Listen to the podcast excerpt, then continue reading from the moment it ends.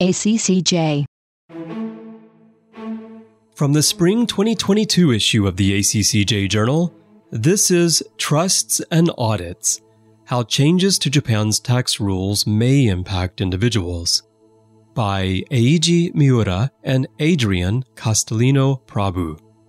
Read by C. Bryan Jones. And presented in partnership with Grant Thornton.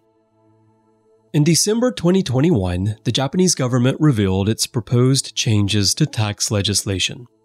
Some of these proposals affecting individual taxpayers are discussed in this column, together with an update on how COVID 19 has impacted the tax authority's approach to inheritance and gift tax audits.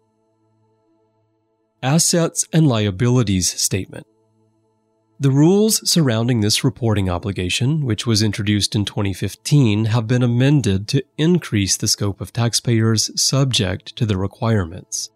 The additions are aimed at minority shareholders of large family corporations, such as an owner's Japan resident spouse or children. If the shareholder receives dividends and has no other source of income, the income tax can be settled through withholding and no return is due Previously, they would not have met the requirement to file an assets and liabilities statement, regardless of the value of their shareholding and other assets, but the proposed changes would bring them within the scope of the report. The changes are due to apply to income and assets beginning January 1st, 2023, January 1st, 2024 for mitigating factors, with the first reports due in 2024. Trust reporting requirements. Another proposed amendment is to the trust reporting requirements that apply to Japan resident trustees and trust corporations of domestic and overseas trusts.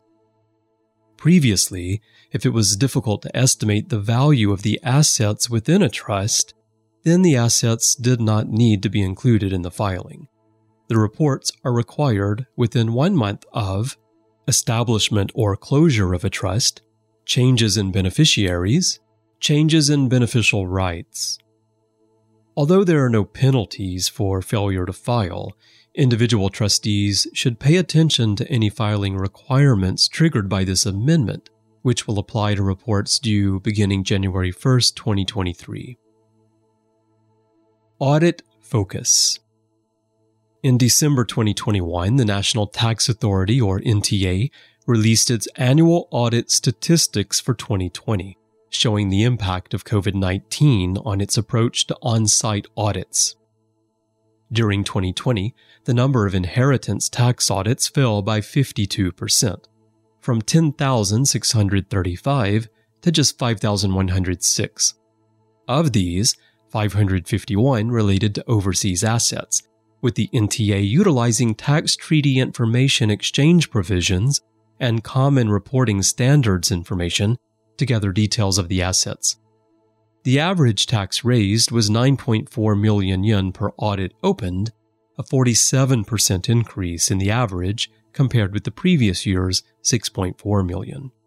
The decrease in audits was countered by a 58% increase in the number of simple investigations, consisting of telephone inquiries and correspondence with taxpayers. There were 13,634 such instances in 2020, compared with 8,632 in 2019, while 650 million yen in additional tax and penalties were levied.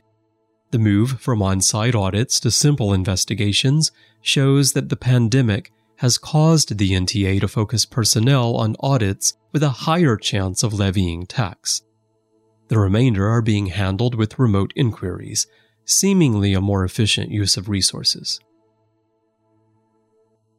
Takeaways The tax reform proposals will affect individual taxpayers in different ways, but for most, the change to the filing deadline will reduce the administrative burden of filing asset and liability statements and overseas assets reports.